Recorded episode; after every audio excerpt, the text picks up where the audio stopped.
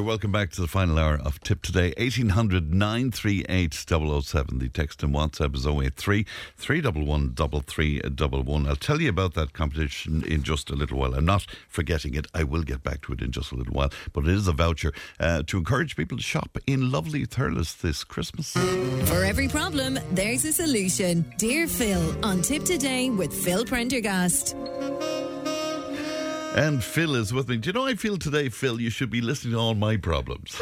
Well, Fran, if you want me to listen to those, I'd be very happy to do so and hope I can give you some solace, comfort, and advice. Oh, I'm sure you could, Phil. I'm sure you could. All right, then, letter number one to Phil today. My partner and I have been together for over a year and it's all going well. At least I thought it was. We were at my house watching a movie the other night when my phone died. I went to check something on Google and my partner offered me his phone to use. I did. And when looking for Google, I noticed that he still has Tinder on his phone. I was a bit taken aback by it and I asked him why he had Tinder. He laughed it off and he said it's been on his phone for ages and he must take it off, but he made no attempt to do so there and then. Now it's really bothering me since I asked a friend of mine to search for his profile on Tinder and lo and behold, he's still on there but he doesn't seem to be active. So what should I do? I feel like if I approach him about it, I look psycho, but I really don't think he should have any profile on Tinder if he's with me. After a year, he should know if he wants to be with me, and I feel like he's hedging his bets a bit. Am I being unreasonable, Phil? Look, he's not active on Tinder. He didn't run immediately to take it off his phone, and why should he either? He's not active on it. I think she's completely overreacting to something that she mm. found out accidentally. And he handed her his phone. And he, exactly, he wasn't hiding it. And do you know, friend, there can be multiple apps on our phones that we no longer use, or we've gone on to a better one, or a better source of information, or a more validated source, or whatever. And you don't think, it's every now and again you think, it must clean off that, Yeah, God, them widgets and yokes that are on my phone. And, and you just do it. But like, this chap is not guilty of anything. He's with this girl over a year. What is wrong?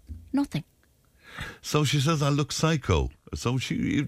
She, I mean, that's an overreaction as well. She won't look psycho, but like, there's nothing wrong. This relationship is not broken. Mm-hmm. There is nothing wrong. She should, like, why should he have say, oh God, yeah, I must take that off straight away? Because that's like, they're together over a year, right? I mean, we're talking like 52 weeks, 54 weeks, whatever. Yeah. It's a short enough time in relationship terms, even though some people know immediately mm. that they're going to be together forever. But like, I think she's overreacting here. Hmm, yeah. I, I just don't feel it. I don't feel that, you know, that she is picking on something that she knew nothing about before her phone battery died. Um, and she's kind of overreacting to it. I think she should stop worrying. And, um, and she got a friend to check it again, which is a little bit sneaky. Um, and he's not active on it. So there is nothing wrong here. Yeah, what does it say about her own self esteem, though? Her own I would say she's probably lacking Yeah. confidence. Yeah. Um, she must uh, feel a little bit insecure in the relationship for her to be worrying and fretting about something that really she discovered very randomly. And I don't think that when people meet someone, they immediately say, Right, okay, I must get new clothes, I must dress differently, I must talk differently, I must go to different places, I must develop these attributes, I must take Tinder off my, my profile or as part of my, my widgets or whatever it is, the apps that you have in your phone. It's it's not something people are saying, Well, that was my life then and this is my life now. He, you know, I mean, relationships take a while to evolve. They don't get sorted really sort of, you know, you don't make the commitment. I think it's something that grows. Um, there's this would probably worry me if she's starting to fret about things that are not issues. What might she be like if something became if an there issue? was an issue, yeah. You know, I think she needs to relax a bit Right. and just accept it at face value. Because he seems fairly chilled, doesn't he? He laughed. He Absolutely. laughed it off. He gave her the phone. He said, "You know, oh, I must take that off." You know. Yeah, but like he didn't rush. it. They were watching a film or something. Like what? You know, I mean, she's she's been very insecure, and I think maybe she's lacking in confidence. Maybe she should have some relationship counselling, hmm. if that's this big a deal, but this isn't a big deal. The fact he had Tinder on his phone. All right, okay. Uh, letter number two. I'm kind of confused a little bit by this one, but anyway. Dear Phil, I went to a friend's wedding recently. We had a great night. The only thing I found strange on the night was the bar tab went on really late. I even asked the bar staff why and was told it hadn't reached its limit yet. A week after the wedding, my friend was on honeymoon, so this is the bride, I presume, in America. I got a message from her looking for money for the drinks I had on the bar tab, as I wasn't supposed to have had them because the hotel had made a mistake and they were overcharged. They were supposed to have given them to a certain group of people at the wedding that gave them a present of money. She said the Irish guests were not supposed to get drinks on the tab. Shocked by this, I rang the hotel and looked to speak to a manager as I couldn't understand such a mistake, as I've worked in hotels in management and bars, so I know how the bar tab works.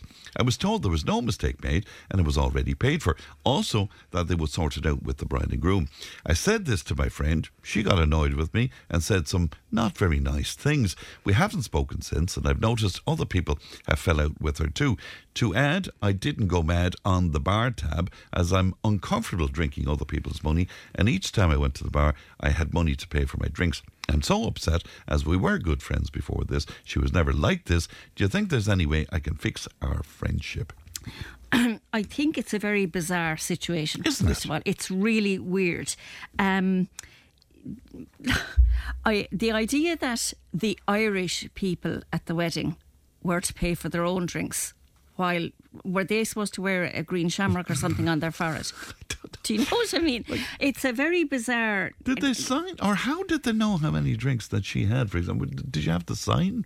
I, I. I don't know how the, that system works, but I'm sure somebody might enlighten us. But Hmm. I mean, either way, um, if you were on a free bar, I, I think most people would have a bit of decorum. Yeah, they wouldn't be drinking kind of 19 drinks or anything. Well, I tend to drink less if there's a I would drink I would drink less as well. Yeah. because obviously, if you're going to have wine with a meal and you have a drink beforehand, you're not really going to keep going at the drink afterwards Mm. because, first of all, there's kind of the dancing, you're Mm. socialising with people. Now, there are people that really love going to weddings and love falling down drunk, but I Mm. mean, it's not for most people now.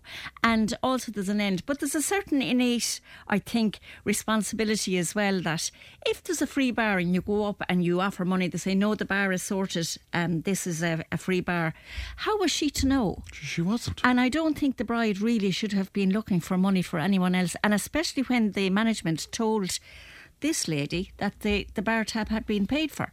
So sorted. not only are we unclear about this, but obviously the barman was unclear about this, and the hotel was unclear about it. Yeah, So- and also the girl herself was unclear about it because she offered and had money each time. So she obviously offered, and they said no, the bar tab hasn't reached its maximum yet. And I don't know either how you would be expected as bar staff to know that the people that might come up with, now I'm just saying that might have an American accent or a different accent, that those weren't to be charged, but the people, the bog frogs come up and they say, hunk, give us this, and suddenly they're charged. It's a bizarre situation. And what about the line? They were supposed to have given them to a certain group of people at the wedding that gave them a present of money. But friend, like most people give presents of money now Yeah, because what you like, who wants to get fifty kettles? Right. So, in terms of fixing up the friendship, then, I mean, if she didn't drink that much, there probably, what, 30, 40 euro, wouldn't you be better to. I, I just find it very bizarre. I find Yeah, it I extremely bizarre. I don't know. I mean, this girl is very bothered by it, and she says, Hmm. "Do you think there's a way I can fix our friendship?" And I think she needs to have just a kind of a chat with her and say, how were the bar staff supposed to discern who gave money to the bride? And I'm wondering what she gave her. Like, you know, people can contribute by paying for towards the cost of the flowers or give a voucher towards you know i mean there's many many ways you can contribute to a wedding without it being actual cash. Now most people i know as we would ourselves you would just give cash. Of course. you'd cover the cost of your your um, your meal and you would you would cover a bit more than that. And like that's the basis of a wedding really Weddings cause so much. I mean, even in our discussions over the years, weddings come up time and time again as being They do. They're problematic, and I think part of the problem is when you have so many complexities and you have so much hype about the day. And I mean, I know a fortnight ago where they had the engagement of the sister at the sister's wedding, which again I thought was an appalling thing to do because just don't rain on someone else's parade. But this seems to be very bizarre now, and I think maybe in the writing of it. It, it mightn't be clear to us, but I am very confused because how were the bar staff to know who to charge for drinks and who not to charge? and were they, did they have a list of people and say, well, what's your name? Oh, you gave them 250 or three. Here's a drink. 350. Here's a drink. No, there's a drink for you, all right. You, you'll be able to have as many drinks But the fella beside you, he, He was he- there. yeah, Sorry no, now. no, no, yeah, we didn't get anything from you yet. The envelope was just with a card. Sorry about that. Yeah, Make for great drama. I Uh, have to say. absolutely. But it's it's a it's not a very it's not a very clear thing. I don't know. I think maybe she she needs to go and have a chat with her and explain to her, look, how were we supposed to know this? And also, what was she doing on her honeymoon? I know, a phone sending call, sending phone calls or sending messages to a friend about you owe us money. I don't know. Anyway, very strange. Let- Very strange. Letter number three. Dear Phil, my wife and I have been married for four years. We have no children. When we first got married, for our first Christmas together, we decided that we would spend Christmas with our own families the way we always have, and we would just celebrate ourselves that morning before heading off. We've done that for four Christmases now, but I really think it's time to decide on our own traditions. I asked my wife this week if we could look at doing something else for Christmas that wouldn't separate us. She is adamant that she wants to go home to her parents because that's what she's always done, and I'm welcome to come with her, but that's as far as she is willing to compromise. I think it's a bit unfair, and I said, if I go with you this year, will you come to my family next year? But she said no. She said she would always go to her parents for Christmas.